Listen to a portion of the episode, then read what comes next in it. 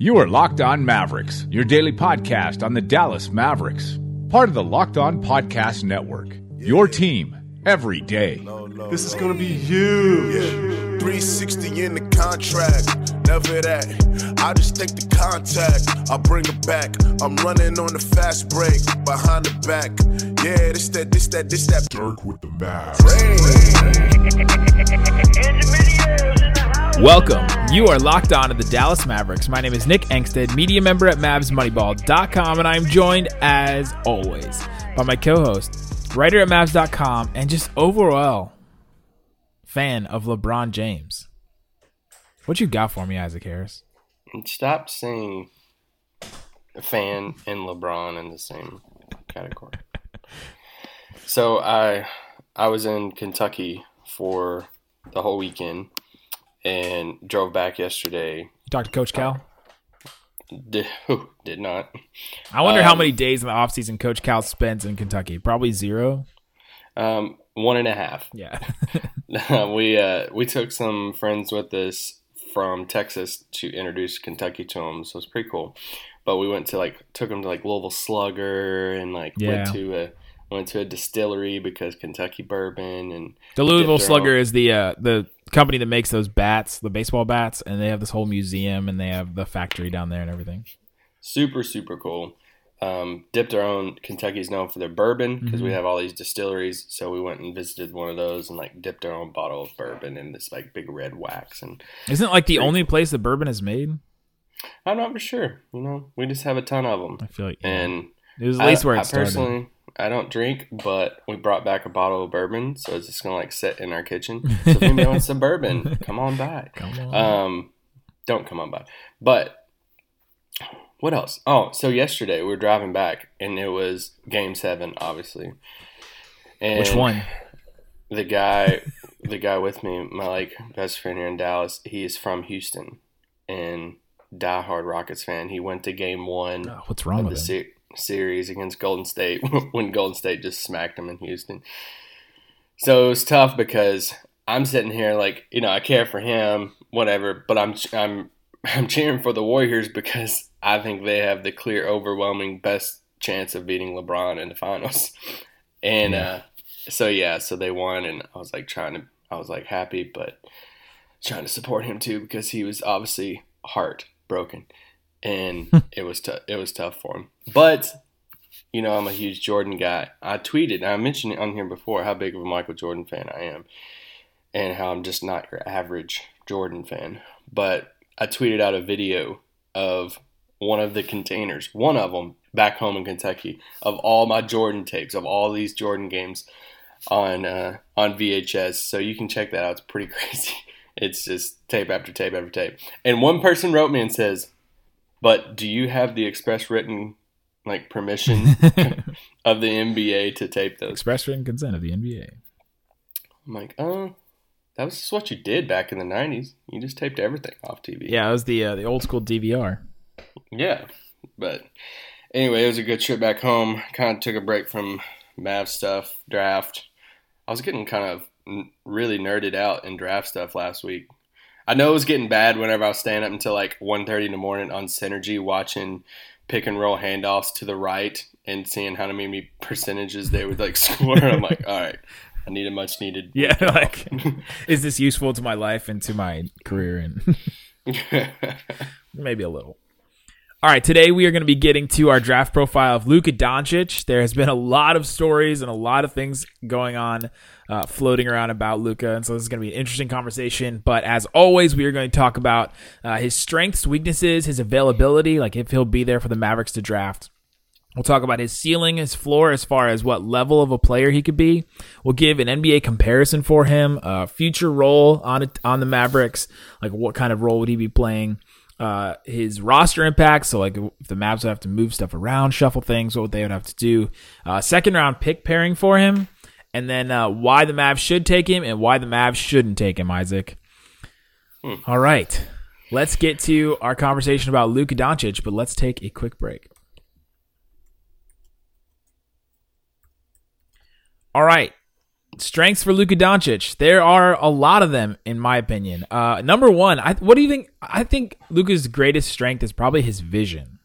That was the first thing I have written down. Yeah, yeah. I, I just feel like that part of his game is just the the biggest strength for him. Just being able to see the floor. Uh, these like these sort of these passes that are like one step ahead of even like his own team. you know, where the, he like passes to one guy, he gets the hockey assist a lot, uh, or he just gets the straight up assist from guys. Kind of passing guys open. I just I think that that's just a huge thing for him. Just floor vision, being being aware like in transition and things like that.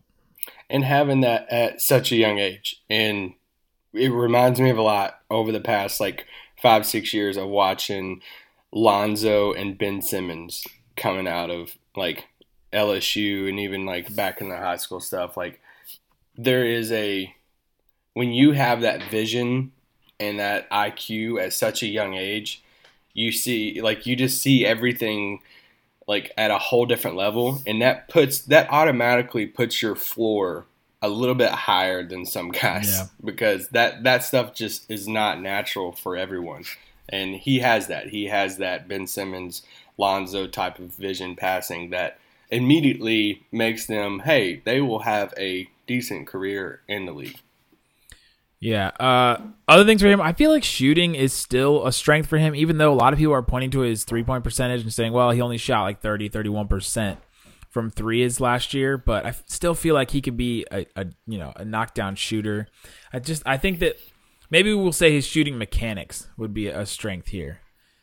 I I would say consistency, and I'm not that worried with the shooting because his shot looks fine. Like it's not Lonzo, you know. Yeah. It's not a it's not some jacked up shot.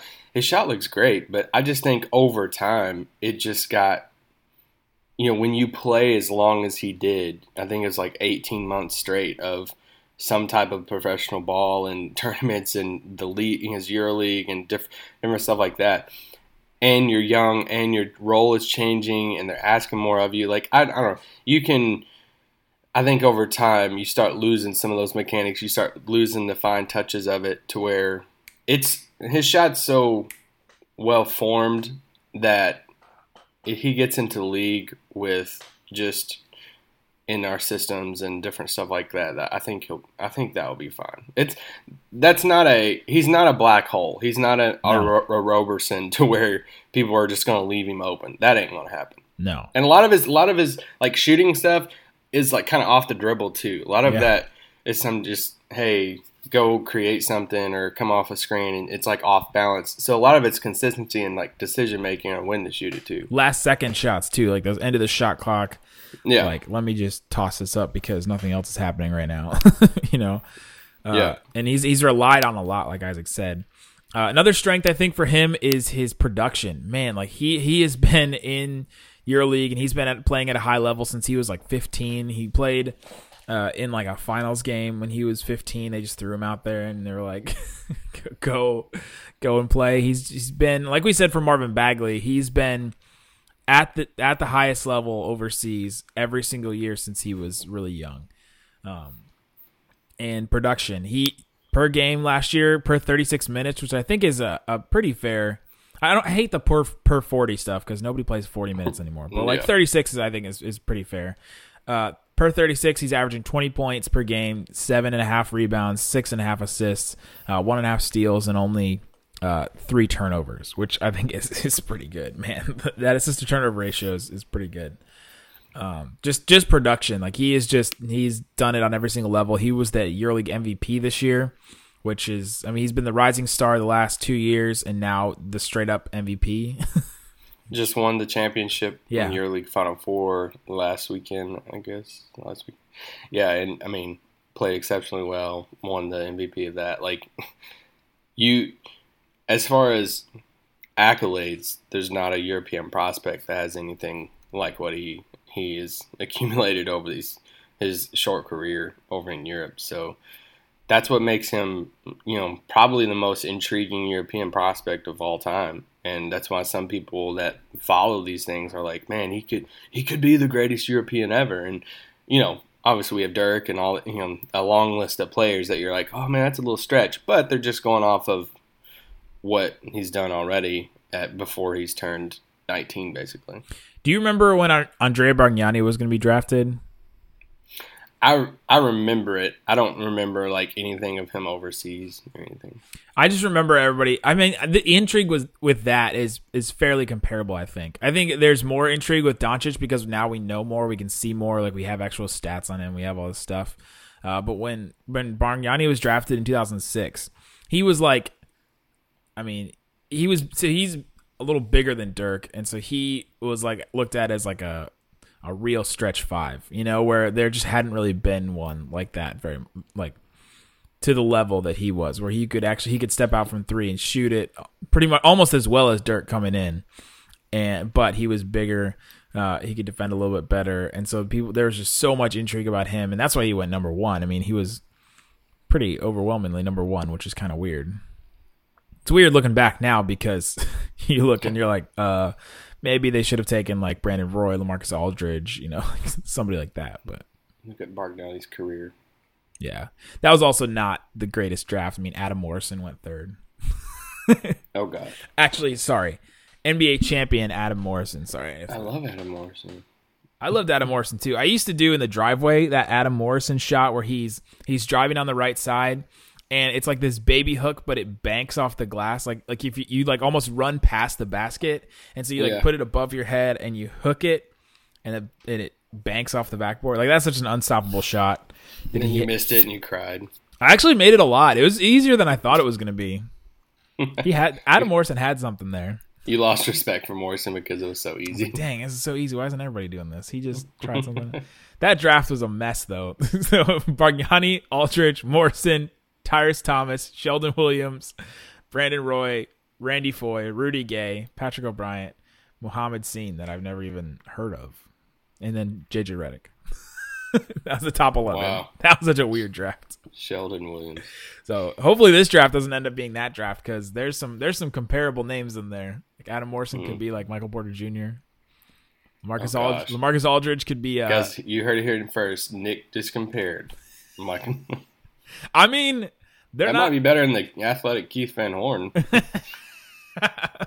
Adam Morrison was really dang good in college, though. I mean, him and JJ Redick were like lighting it up all the time. All right, another strength for me, I think people talk about how his athleticism is a weakness, but I think his changing speeds, I feel like is a strength for for Luka. Like I think just that idea of starting and then just like like stopping and starting really quick are is just a thing that James Harden has perfected so much that he just can get by anybody. Like you saw in the game last night where he's just he stops, he's he's almost like at a standstill, and then he just that quick first step, and he can just get by somebody, or not even get by them, but just like make them turn just enough so that they're stuck on his hip. And then James Harden has just learned how to create make that a foul. Like he holds them on his hip, and he doesn't he doesn't. Yeah. James Harden could could blast the basket maybe a little faster, but he doesn't because he just keeps that guy on his hip and allows them to like foul him as he gets to the basket. And he tries to finish, but most of the time he's just looking for that foul. yeah, his his ability, his pick and roll, like his ability to run the pick and roll as a primary ball handler. It's just Yeah. I mean, it's just insane. Talking about. Espe- at his age, yeah, Luka, and what he just his patience, his like once he gets into the paint, just like Nick just said with with Harden, he, he can he already has that get the guy on your hip, you know, draw the foul, different type stuff like that, and yeah, I mean when you Harden, like you wouldn't say in a straight like race, like you're probably not going to pick Harden to beat a ton of players. Yeah. Like, I mean, I would pick PJ Tucker and some of these guys on the, the Houston Rockets that would outrun Harden. But it's like there was a story with Dragic. I think it was Mike Schmitz at ESPN, and they were talking to Dragic about Luka, and Dragic just you know said it just plain and clear. He's like, he's not fast. Luka's not fast, but he's super quick. He's like, and he's like, he he didn't use deceptively, but he, he's deceptively athletic. he tricks he tricks people because you know, a lot of these defenders know he's not like super blinding fast, but he's a lot quicker than what people think too. So when he gets the ball, he he is pretty quick sometimes. Especially man, he's a great cutter. I know Yeah. this is like re- really random, but he's really great at cutting already. And so yeah, that his ability to run the pick and roll and just get into the paint and what he can do in the paint already at his age is it's insane. Yeah, the moving without the ball, I think could also be a big uh, strength for him as well. Like he's definitely willing, and he has that vision that he can he can see that. And I think we'll talk about this for sure. But playing with another ball hand, playing with a lead ball handler, I think could be a strength. Like he played with Goran Dragic so well. Play with Dragic, play with Sergio Llull. That you know, Yeah, Lowell yeah. was Lowell was a Rockets guy that.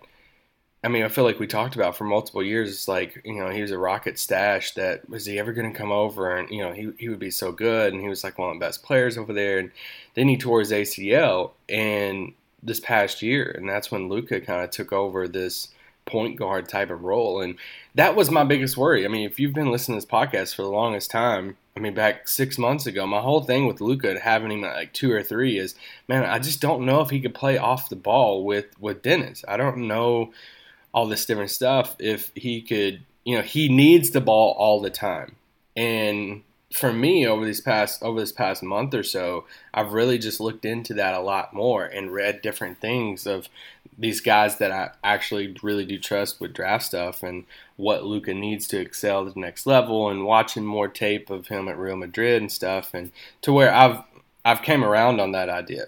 And that playing with that second ball handler is would be something great for him and really in today's NBA because that's the type of system that really I mean you see with like Warriors and stuff that's what I, you know. I think it was Steph just the other day. He was like, "Man, this is just this is our system. This is what we do. We run different people and different screens, and you know they have some isolation problems right now. I think, but Yeah. but anyway, there there was one real quick thing I meant to mention with pick and rolls. Something that Luka is brilliant at. That Ben Simmons, if he could steal this, this would be the number one thing Ben Simmons could steal. Is Luka's mid range floater game. Luka's touch off pick and rolls and when he can get into the paint, like this is so looking at synergy and stuff, you look at all this offensive numbers and stuff, the floater is is in this excellent category. And I watched a lot of his his his possessions where he gets into the paint and stuff.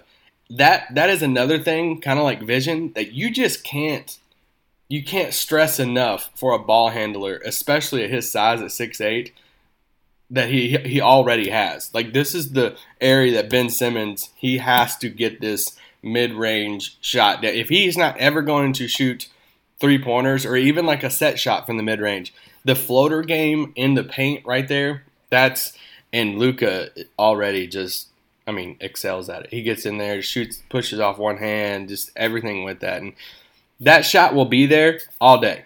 We see. I mean that's just you can't stress that. An offensive, the offensive player that Luka could be in the league is quite scary.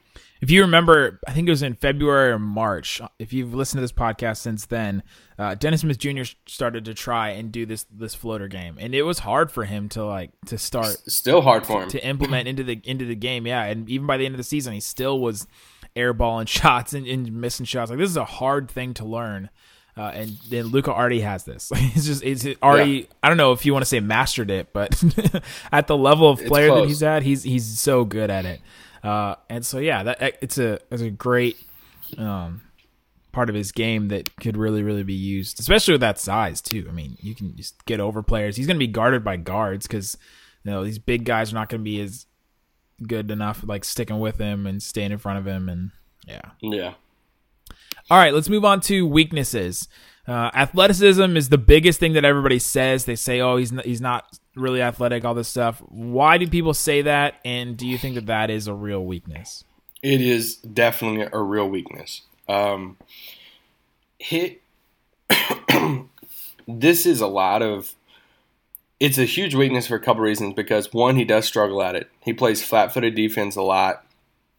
Um, he just the when when you look at the number. So okay, so in synergy, it has the ratings. Okay, and just to try to give a perspective of people looking or to where it comes with this they rate in synergy they rate a bunch of these categories defensively spot up ball pick and roll ball handler off screen post up handoff isolation pick and roll roll man they give them a rating based off the percentage of people in the EuroLeague so it's a it's ranked against the rest of the league's players based on percentile scale. Okay? So it's a, it's a good context.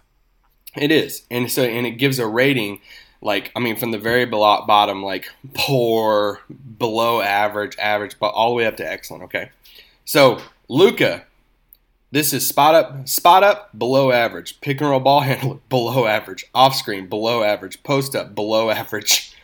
And the percentages on those 17%, 22%, 20%, 22%. So not only is he like below average defender in the Euro League over there in these categories, he's in the bottom quarter percent average of those. And it is a problem because you look at that and one of the biggest things that you say like in the Euro League, you say, man, these are grown men. They know how to play and all that stuff, which is very true and it's is great. But one of the, I mean, if one of, if not the biggest difference between the EuroLeague and NBA is how fast and how much more athletic the NBA is. That's where it becomes a problem, and it comes down to how you're going to use Luka. We saw Duke, we saw Dirk the other day on 105.3 The Fan when he was praising you know, Luka over and over again, but he came out of his way to say he's not going to play the one. He's gonna he might struggle with that. Fran Fraschilla, who's somebody that I respect more than anybody in the international scouting thing. He's like Ayton's going one, all this stuff. He said I have serious, serious skepticism on how Luka will fare in the NBA athletically. And it's more than something that annoys me is when people say, "Oh, they'll post a video on Twitter and it's like Luka going to lane and dunking and say he, somebody says he's not athletic." That's a little different. Like that's cool that he can run the lane and dunk, but it's just it's kind of like like you don't I don't want to go back to him because people use this a lot and we'll talk about it, but it's kind of like James Harden, okay? Like people saw you, you see his defensive stuff and what how is he is that something that's held against Harden all the time and we've seen he, I mean he gets constantly roasted on that, you know, so much with that. So yeah, I mean it's a problem That being said, he's going to be the MVP of the National Basketball Association this year. Exactly. And, that, and that's what we're going to talk about in a little bit. Does it all the way matter? Like, that's how much weight does it hold, especially in the league today, this offensively heavy league of where we're at now. And that's what we can debate some a little bit. But if we're talking about weaknesses, I mean, Luka's not going to guard ones. You're going to mm. have to, let's just say this wherever he goes, and if they don't have a Valanciunas, a you know NB or I mean I'm just saying, trying to think of a big center. He's going to be the guy brought up in a pick and roll and to switch off on a Curry or something. Like, Like, yeah, like everything that the wor- that the Rockets tried to do with switching and getting Steph in front of Harden. Yes. Like we saw Steph guard Harden what like sixty times in a game, just over and Yes. over and over again. They're switching and trying to to get Steph on him, trying to get Looney on. You know, that's going to be Luka. That's just going to happen over and over again. Now, I think you can teach a guy to just be in the right spot and to use his feet correctly to have somebody be ready to help off of him, uh, off of their guy, and, and get the uh, the the guy that switched onto him. I I think that that can be be taught. I mean, look at some of the guys that were defending from the. I mean, the Rockets were like an incredible defense the other day. Uh, Yeah. If they would have made a third of their threes, they would have just blown out the Warriors. They're just playing so well. But like Eric Gordon was playing good defense. You know, James Harden was playing good defense. These guys that we just we don't really think of as good defensive players, like even solid defensive players. Eric Gordon was fine, you know, back when he was playing for the Clippers, but like those guys have been they can you can be a good defender if you really try hard and if you really put the effort in and we're And you- still and out on whether build- is going to do that or not. and what and what makes Harden acceptable is the players around him. And that's what you're going to have to do with Luka. Yeah, you you're going to have to get him an Ariza, a PJ Tucker, a Capela, you know, like those type of guys Yeah. to where you let him be Harden. You know, you let Harden be Harden by surrounding the other guys, you know, surrounding him with switchy defensive wings that can take that pressure off. And that's where you're saying with it's is it a weakness? Yes. Is it a weakness that will tank him? I'm not for sure. It depends solely on how that team he lands on builds around him. So that's what that's where it's going to come into play with. And we hope that that team is going to be the Mavericks. Uh, but let's talk about his availability, where he's going to be. There's been some reports recently, some ESPN reports from guys that we trust, uh, saying that he could be around. So we will talk about that in just one second. All right, Isaac. The availability for Luka Doncic is is interesting. There are some conflicting reports. Uh, I wrote, I actually wrote a story about this for Mavs Moneyball. Um, how DeAndre Ayton, Doncic, or Marvin Bagley could end up on the Mavericks, uh, and the Doncic scenario is interesting because uh, Mike Givony came out. Jo- Jonathan Givony. I just I just mashed the two names up. uh, Jonathan Givony came out with a report that said the Kings or Hawks would probably pass on the European prodigy in favor of American frontcourt players, and he also had a report that Sacramento, Atlanta, and Memphis all declined to send a person to the U.S. to watch the EuroLeague Final Four. Uh, to watch the, I think it was to watch the finals, uh, because apparently Sacramento, like Vlade Divac, did send, did go and watch the uh, semifinal. Um, but her heard, Va- I heard Vlade was supposed to go, but he never went. He had something else coming. he was on But- va- he was on vacation in Serbia when it happened. Huh. He posted his wife or somebody posted on Instagram. Be sure your social media will find you out, guys. Yes, we will. So I don't. I don't put too much weight into whatever that. you, whatever you think about those two reports, it's at least something. They're at least I don't know that that's a report saying it's it's obviously smokescreen season right now. Like all this stuff could be coming out, and all of a sudden like Atlanta picks him. You know, you know, like Yeah. could be all that. But if we take those as true, then Luka could potentially be available for the Mavericks because you look at Phoenix, they could take Ayton. I mean, that a lot of people are even saying that they'll take Ayton, you know, with with all this stuff, saying that even though they, you know, signed and they hired Luka's former coach, whose son's first name is Luca, like even though all that stuff, they could still take Ayton. And then Sacramento, Atlanta, and Memphis could be all over the board. I mean, there's just all different kinds of reports. They could take any, all different kinds of players. Uh, Memphis, it'd be it'd be incredible. I think if Memphis passed on him, that would just be an all time dumb draft move for them to to not take him. Uh, but it could happen. I I don't see Luka being there at five at all. I think if Dallas wants Luka, you got to move up to Atlanta or Sacramento. I I don't I don't see any scenario in which Memphis passes on Luka. And you're talking about a franchise that is pretty well versed internationally. They had the Gasol brothers. They traded Pau. You know, they had Pau before Marc. They traded Pau for his younger brother who grew up in Memphis and just you know they believed in him. They picked him over Fizdale. You know they they love Marc Gasol. They you know they have they have some other guys that they had brought in over the past you know five to six years. Like I I just don't. I, he would fit their team perfectly alongside Mike Conley and Gasol. I see no scenario in which he passes four. I just there's there would no way. So it just comes down to Sacramento and Atlanta, and if somebody's willing to move up for him, in my opinion.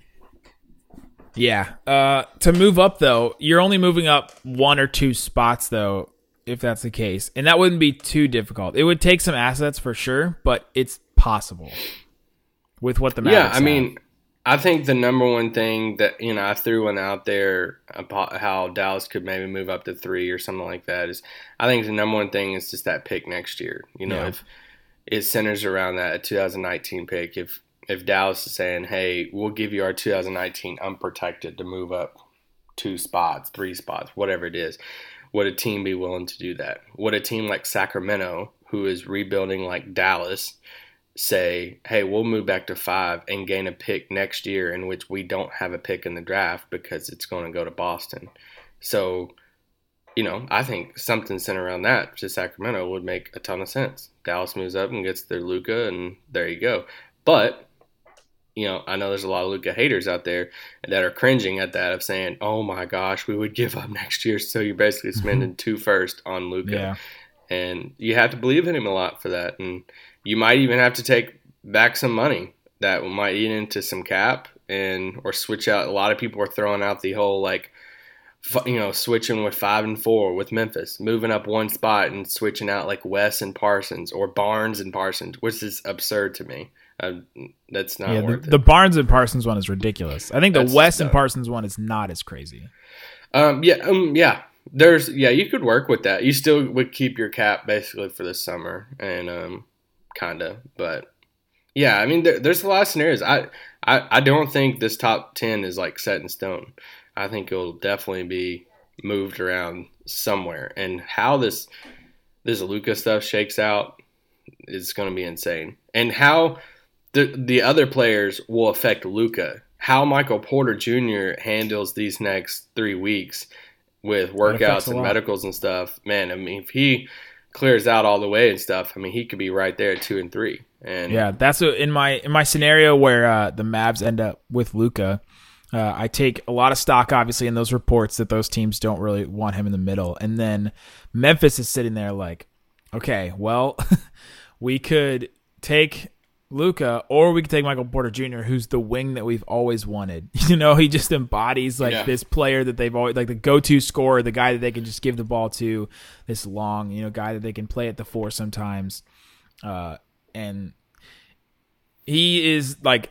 Remember when Rudy Gay was super good for them? He was averaging like twenty a game. He could be he could be that for them again, but like better. Yeah. if he clears and all that stuff. So that that to me could be the intrigue that um, that they could fall for. But we'll see. Yeah, I just if you're Dallas, you can't risk that. If No. you if you're locked in on Luka, Yeah. I, it would be that if Luka lasts till five, that would be one of the wow look back moments of the past like decade that I think Luka would really make them. Um, Do you remember regret. when uh when Cousins started falling? Didn't Cousins fall to like six or seven? I remember that being pretty pretty like amazing. Like pretty like oh wait hold on, this guy. I can't remember where Cousins went. this guy's gonna fall all the way to here. Let me see if I can. I, I'm pretty sure he went six. No, he went five. Um, it was that was the John Wall draft. Evan Turner went two. Then Derrick Favors and Wesley Johnson were taken, and people were like, "What the heck? How are you not taking Cousins?" Uh, Yeah. And then all of a sudden, Cousins went five. Now he had some different concerns, but concerns that were still, if you look at them, like, eh, you know. I mean, it was it was like about his attitude and about all that stuff. Um, Was are still there today? uh, yeah, this is true. We we had a whole conversation talking about him, but you look back and I mean Derrick Favors and Wesley Johnson. Wesley Johnson for sure. You're like, wait, Ooh, that's right. like uh, I think Minnesota would much rather had to figure out how to play Demarcus Cousins and Kevin Love together. Yeah, and some people I know a guy tweeted at us uh, this morning, early this morning, said, you know, what do you think about this line? I think Sam Vecenie said it. There was that Givony piece on ESPN the other day was talking about his love for like junk food and stuff. Guys, I'm just gonna tell you right now what he does off the court. If it was that big of a deal, we would have already heard about it a year ago. Okay, if it was some crazy, like if it was just detrimental to like remember that story that came out about Lamar Odom and Candy? You remember that like a long time ago? Yeah. Like if there's something like that, then yeah. Like if he has like, I think Lamar Odom had like a Skittles machine in his house. Yeah. And when you're talking about millions and millions of dollars that could be on the line, I think some things might change a little bit. Yeah, yeah. And he's what 19. I mean, it's fine. Yeah. it's fine. 19. Okay, the ceiling and floor for Luka Doncic is interesting. I mean, the, the floor, the ceiling to me is not as interesting as the floor. The floor to me is, is how, I guess, not how bad he could be, and it would be it'd be hard for me to see him be bad in the NBA. Just he has all the the the tools and things that you want in a good NBA player. Um, I don't know. I feel like his floor could be like Shaun Livingston. You know, just like I don't know. He's a he's a backup, but he's an overqualified backup. Uh, comes in and like oh is guaranteed like he can get you a shot. Yeah, I would um I put his floor as a like a six man Joe Johnson. As the Yeah. playmate a playmaking six man that you bring in and he But he's a better passer than him. That's the thing too. Is you think about that? that like that's going to translate.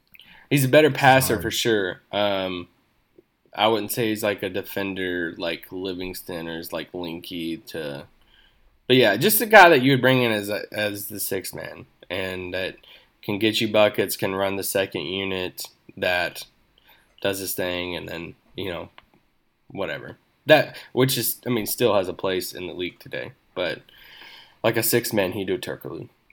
Yeah, I think Hedo Turkle is a better comparison, but we'll talk about that. The ceiling for him, I think he could win an MVP. I mean, I think he could he could do like what Harden has been doing and get, Um, and get there. Yeah, yeah. I mean, Harden. I feel like I always kind of put these two put these together some, but yeah. I mean, he's ceiling multiple time All Star. He he would have to get a little bit. I mean, obviously he's 19, so he's not Harden, but you know, Harden. If you're, we're putting that up there, this super offensive savvy dude that is you know, I don't even know what to put. His ceiling is really hard for Yeah. me. It's one of the hardest of projecting ceilings and floors of any of these guys in the top ten, and it's just you just don't know how high he can be. Like, can he be an MVP? There's a realm, I guess I could see it. Could he be a multiple time All Star? Yeah, yeah, I guess so. Like, he's gonna be good. That's like that's just the only thing that I can. Yeah, multiple time All Star. I'll leave it at that. And could he be an MVP one day? Sure. yeah. If the if the cards fall the right way, he's on a really good team, and you know he has He- that supporting cast, like you said, the defense. Exactly. That he's not an Anthony Davis to where no matter what team Anthony Davis Yeah, is on, a good point. he would win an MVP. Like I could see him winning an MVP that you come in you're like, oh, he's not LeBron, he's not something like that. But could a scenario form itself around him to where he could be an MVP? Yes. I feel like he's in that same way as Steph. Like Steph could, if he's on a team like by himself, I mean, Steph's gonna be super exposed. We're gonna see that wherever like Trae Young goes. You're just gonna see that guy get, you know, completely Trae exposed. Um, but if you're if he has the right team around him, it could it could to maximize his capabilities. It could be could be pretty special. Know. All right, NBA comparisons. Um, we've thrown the Harden one out a lot. You just threw the Turkoglu one out, which is uh, an interesting one. Uh, to me, he's like Magic Johnson. Like Magic Johnson never really he wasn't he never really got his jumper because he came into the league like right when the three point line came around, and so that wasn't really anything that he added. But you saw if you've watched any of these like uh, the Dream Team documentaries, and you've heard about that practice or that game that was uh, that there was no cameras for, but they played you know against each other. It was like the ultimate All Star team that like Magic Johnson was like drilling threes, just you know going back and forth with Michael Jordan. Uh, that vision, that passing, and then the size too. I mean, Magic Johnson's obviously a little bit bigger, uh, prob- definitely more athletic than than Luka, but just that idea of a player. Yeah. That's like sure. obviously. I mean, we talk about NBA comparisons in the style of play, not like the level of play. Like, I'm, Yeah, not, I'm not thinking Luka's going to be top five NBA player ever. But The only thing I would say to that is he couldn't play like Magic does today because he couldn't play point. no, yeah, and because Magic couldn't survive in today's game. So like, at a, at the one, he could play any anywhere else. but could he? He couldn't spread the floor though. he would. He came into the league right when the three point line was added. Like mm. that. Like you forget that was just like He had a broke shot though. I like going at Nick, don't you like don't you start don't you start with Magic Johnson. in my hot Magic take. a- a Take that back. back right now. Um, but no, I yeah, for sure. I mean, Harden, we throw that out there. Joe Johnson, um, Hedo Turkoglu. You know, I threw one out. Oh, go ahead. Well, I was just gonna say I threw one out a while back. Um, Evan Turner's a better defender than Yeah. him, but just how Evan Turner played at Ohio State and coming in as this like six seven six eight wing that the offenses ran through him a lot. Had kind of an inconsistent jump shot, like as far as from three, but could get to the basket. That knew how to do his thing. And but no, I mean I think Harden is the if there's two players, Harden is the top. Luka like Harden is the if Luka hit, hits every check mark, and Joe Johnson is Joe Johnson. Hedo Turkoglu is his like floor. And another thing about Harden as a comparison, people are they're getting all you know up in arms about Luka's three point percentage, but Harden only shot like 34, 35 percent. It's not like he's lighting it up. He's not shooting like 40, 42 percent from three. I mean, because of the shots that he's taking. So I think Yeah. in that comparison, yes, like it's fair because everyone's saying, oh, like Harden's such a better shooter than Westbrook. That's why he's you know such a better player. Well, he's not. His percentage is not that great, but you can see it and it translates, and you know that he's gonna you know he's gonna make them. Obviously, Yeah, he didn't make like 20 in a row during the Western Conference Finals, but you know, it's there for sure. Future role on the Mavericks. This is interesting. He he he comes in and he's a better prospect than Dennis, right? Yes. So he comes in and he's like the focal point, but Dennis would still be the lead ball handler. Like Luka would play a little more off the ball. Luka would obviously have some plays drawn up for him for sure, and he would he would create some too. Dennis would more have to figure out how to play off the ball. We've already addressed that. Yeah, Luka. I mean, we're not. Luka wouldn't come in and like the whole offense would run through him. I don't think that at all. But no, I think Luka would step into that. Everything that we saw at the end of last season, when they were running Dennis and JJ together, Mm-hmm. we we joke about the six eight JJ Barea comp for Luka, yeah, and that would be his like role. And so like he would be that secondary ball handler, especially in Carlisle's offense. Like he would fit directly right into the offense. He Carl likes the multiple ball handlers. He likes this free flowing offense back and forth and move in and screens and different stuff like that. Like he would fit that for sure. And what what it gets down to, and we can bleed over into the next category, the roster impact, is does Wes Matthews get you know get moved pretty quick if Luka comes on board, and if not, you know what they would have to make a decision. Do do they they love Harrison Barnes at the three? So let's just leave that like Barnes will be at the three. Harrison wants to play at the three. They want Barnes at the three. They feel like he is that is the best position for him. So immediately you ask yourself, do you move Wes and throw Luka at the two, or do you leave Wes in there and put Luka at this four spot? But then you would have, but then you would be asking Barnes to pl- to play defense against fours, and then it, I just think it gets tricky. So in my opinion, I think if they get Luka on draft night, I think Wes is traded fairly quick. which stinks because he it would be a really good pairing with him and Wes, but Yeah, you know somebody throw out there got to a- go. I'll throw out there a, uh, something that a lot of people that I haven't heard anyone mention this at all or talk about is if, if they get Luka, how it affects Harrison Barnes' next contract. And because I think in a perfect world, Luka should be a three. And if they want Barnes at the three, how does it affect Barnes' contract after this year? You know, if Barnes, you know, this people ain't really talking about Barnes' like upcoming free agency too much, but he's already been here for a couple years. Yeah, he's gonna be his- he's gonna have a player option for not next season, but the season after that. So at the end of the, Yeah, at the end of this next season, he could be a free agent. Yeah, and I mean, you imagine he picks that up, and you know he rolls with that for sure. But how would it, you know, how will it affect? You know, we go throughout this year, and then next year is, you know, talking about the 2019-20 season. Yeah, Yeah. 19-20 season. That season being Barnes' like contract year, it will be Luka's second year. How does that affect Dallas in wanting to bring Barnes back, or even if they like? Like, there's a lot of with that. Like, if you think, because in a perfect world, I think if you have a Dennis, if you have a, a ball handling guard like Dennis that doesn't really excel, you know, great defensively, and then you have Luka at the three, you would probably want like a Wes really good defender at at the two spot, and then you're really playing with it. Is so that's I think that's a subtle thing of if Dallas lands Luka, how does that affect their relationship and their contract stuff with Harrison over the next couple years?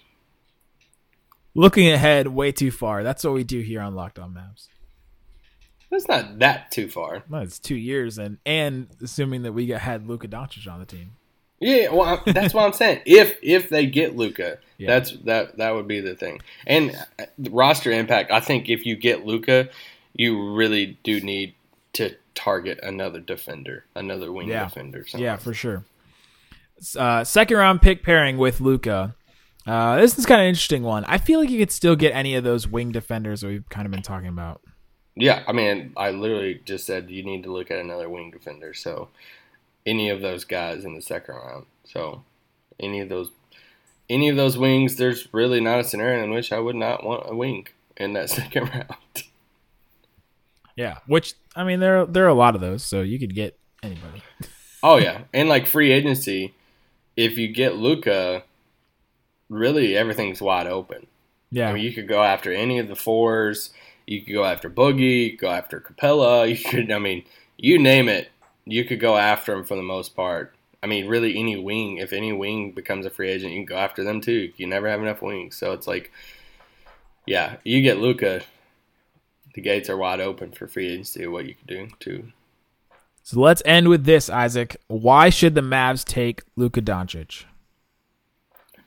I mean, if they just think he's just this uh, transcendent, really, I think why should if why should the Mavs take him? If he's there at five, it's obvious. If which I don't think it is. So why should the Mavericks trade up for Luka Doncic? So, so right. I'll answer that. Um, because I just you just don't see talent like him. You don't see the vision. You don't see just the overall offensive player that Luka could be. And to pair him with Dennis for the next eight to ten years would, I mean, that would be a, a scary duo. It would challenge your front office to build build a team around them to make up for their flaws right now. But I think it's a challenge they would love to do to make it happen because we see these teams that are left in the playoffs that are excelling in the playoffs, these Golden States and Houston's, different stuff like that. Like you got to be able to score points at a super high clip, and Luka would allow you to do that if they want that second ball handler to Dennis, and just he he fits the system perfectly, and you know if you want to go even deeper of saying you know that we have Dirk here, and they think that with you know Luka could feed off Dirk and Dirk could feed into him as far as transitioning to the United States and just everything with that. He Luka could see the system and everything that Dallas did for for Dirk and say, man, that that's awesome. Like they've already did this once for an international sensation.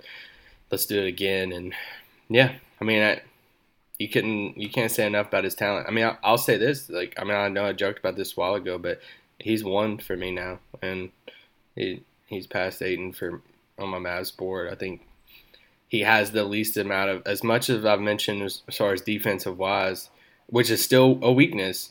I just think he has the least amount of question marks. And once I did more homework on the secondary ball handler thing and how he needs that and would excel alongside of that, that kind of sold me on those last things. There's still some other things like he needs to learn how to block out. Like that is a yeah. That, that's a huge thing and he kind of struggles sometimes to get that separation against super um, stingy defenders that get up in his grill. But it's stuff that I think will iron out. There's no like major, major red flags, and it's not nothing I wouldn't trust Dallas to form a team around for sure. If they can, if Dallas can form a team around Dirk and make Dirk work defensively, you know, for the most part, they can do it with Luka. I think in his career, like you're saying, in the past they've been able to do that and figure it out. Yeah, yeah, for sure. Wow, I can't believe we've made it to the. I can't believe we made it to this point, guys. When when was the first draft board that we did? Like February, January? Did we do long one in January? Yeah. It was a long time ago. And guys, we made it. We finally got Isaac. I'm drinking the Kool Aid, guys. He's he's drinking it, guys. He he really is. I moved Luka up one. First spot. one we did in was in January, and you had Luka Doncic third behind Bagley and Ayton. Yeah. Yeah. Wow. Wow. Just uh, you had him fourth in February behind Bagley, Porter Jr., and Ayton. Ooh, yeah. But then you had him second, then you had him second, and now number one. Wow. I'm just I'm just so proud of us guys. I'm finally getting to, to deep dive more. So the least amount of question marks. Yeah. Uh, for me, why the Mavs should take him, everything you just said, uh, he can be a transcendent player. You're also looking ahead to next year because if you are having to move up and you're giving up your pick next year, the guys at the top don't intrigue me as much. I mean, you're getting some wings up there, your RJ Barrett, your Cam Reddishes, um, but they're not, to me, Oh, RJ Barrett's going to be big time. Yeah, but that that I mean that's like your number one. You're not you're assuming the Mavericks yeah. aren't going to have the number one. They didn't have it this year. They're going to get you know team's going to be better. So, uh, man, to move up for him, you're you're saying all right. Another reason why to, to, to move up for him to try to take him is like if if Mark Cuban is for real, he wants this rebuild to end now. If he wants this team to be to be set to have your guys to start growing and moving forward with your group to start you know uh, building around this group, do it now. Get this guy, bring him in. He can be incredible. Pairing him with Dennis could be, you know, a dynamic backcourt that we've never seen before.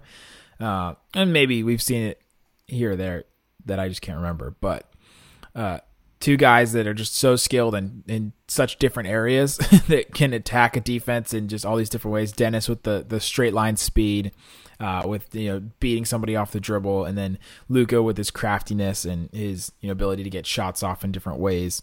Uh, Luka being able to move without the ball, Dennis being able with his passing ability. Just those two guys together. If you think that pairing, and, and, I do think that pairing would be so incredible, and then you could also still have your cap space available to find, you know, a player that can help um, with them and build with them. If you could get like man, if you could get Dennis, Luka, Barnes, Capela. you know, if that if you could figure out a way to get that, which would be so hard. The only way I see that happening is if the the Rockets got like LeBron or somebody. Yeah. you know, some something crazy like that happens, then man, like you're that's a intense core for the next, you know, five, ten years. Yeah, and that's something to keep in mind too. If they do give up something to move up to get Luka to move up to that two or three spot, that would immediately signal holy crap, something big's about to come in free agency, yeah. and they're about to throw some massive money at a max contract at Boogie, or yeah. you know, or throw some just crazy money at some, you know, some big free or some free agent stuff like that, because then you know your pick won't be there next year if that's assuming that's part of the deal. So then you're just like, hey, let's go all in. Let's swing now. for it. Let's try it. And by the time that that free agent's contract is over, those those you know the Mavs rookies will be like you know up up for their contracts and things like that. So there's there's this is the time to swing. You know at that point. Yeah. Um, why the Mavs shouldn't take him is is difficult. Uh, man, I can't really think of a lot of reasons they shouldn't take him. If he falls, if he falls, obviously there's there's no reason why they shouldn't take yeah, him. Yeah, I would just say if you are for a couple different reasons. Are you, if you're not sold on the fit with Dennis, because Dennis is obviously your biggest young cornerstone building block. Yeah. If you're really concerned with that, especially on the defensive end, of saying, man, these are two players right here we would have to try to make up for on the defensive end. And two, you're just not, you know, there, the defensive questions are there, but is will he be able to reach the offensive level of James Harden to where it would kind of negate those defensive weaknesses? And if you're not, you know, that's the th- that's the thing of because he's not he's not Harden yet. We're not saying that. We're just saying that we could see the potential to be an offensive player like Harden. Yeah, he has so, some Harden qualities.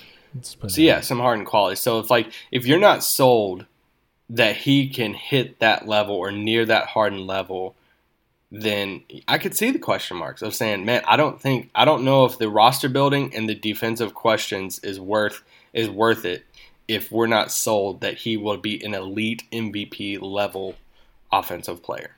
And if you're not on that board, then it's not worth giving up future aspect uh, or future assets for whenever you can still get somebody like a Bagley, Bamba, Jackson, or whoever at five.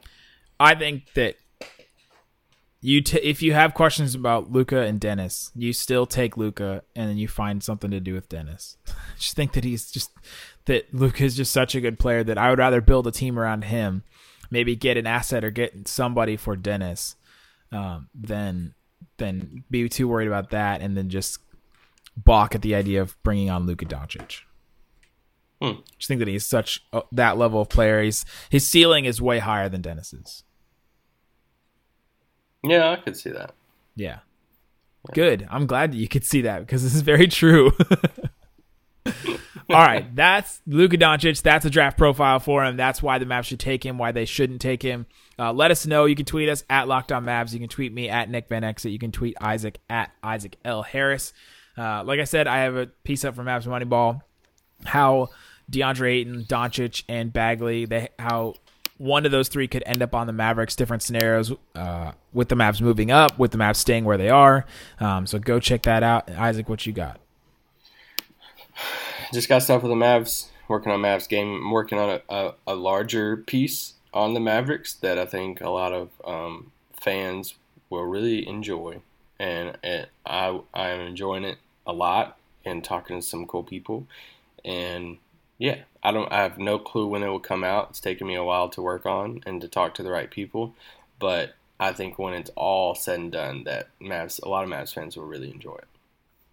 There you go. That's Luka Doncic. Also, I want to give a shout out to Tim Cato moving to the Athletic. Uh, shout out to him. He was uh, Timmy boy. He was a. Uh, he's the reason why I'm on Mavs Moneyball. He, I guess, I say recruited me. He really just like said, "You're on Mavs Moneyball now," and then I was like, yeah. it's like now you are.